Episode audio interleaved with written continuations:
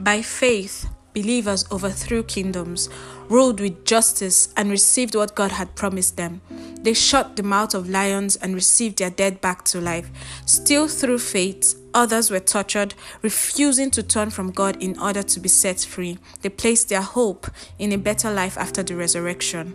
This podcast will bring to you the faith stories of individuals in our present time who have walked with God.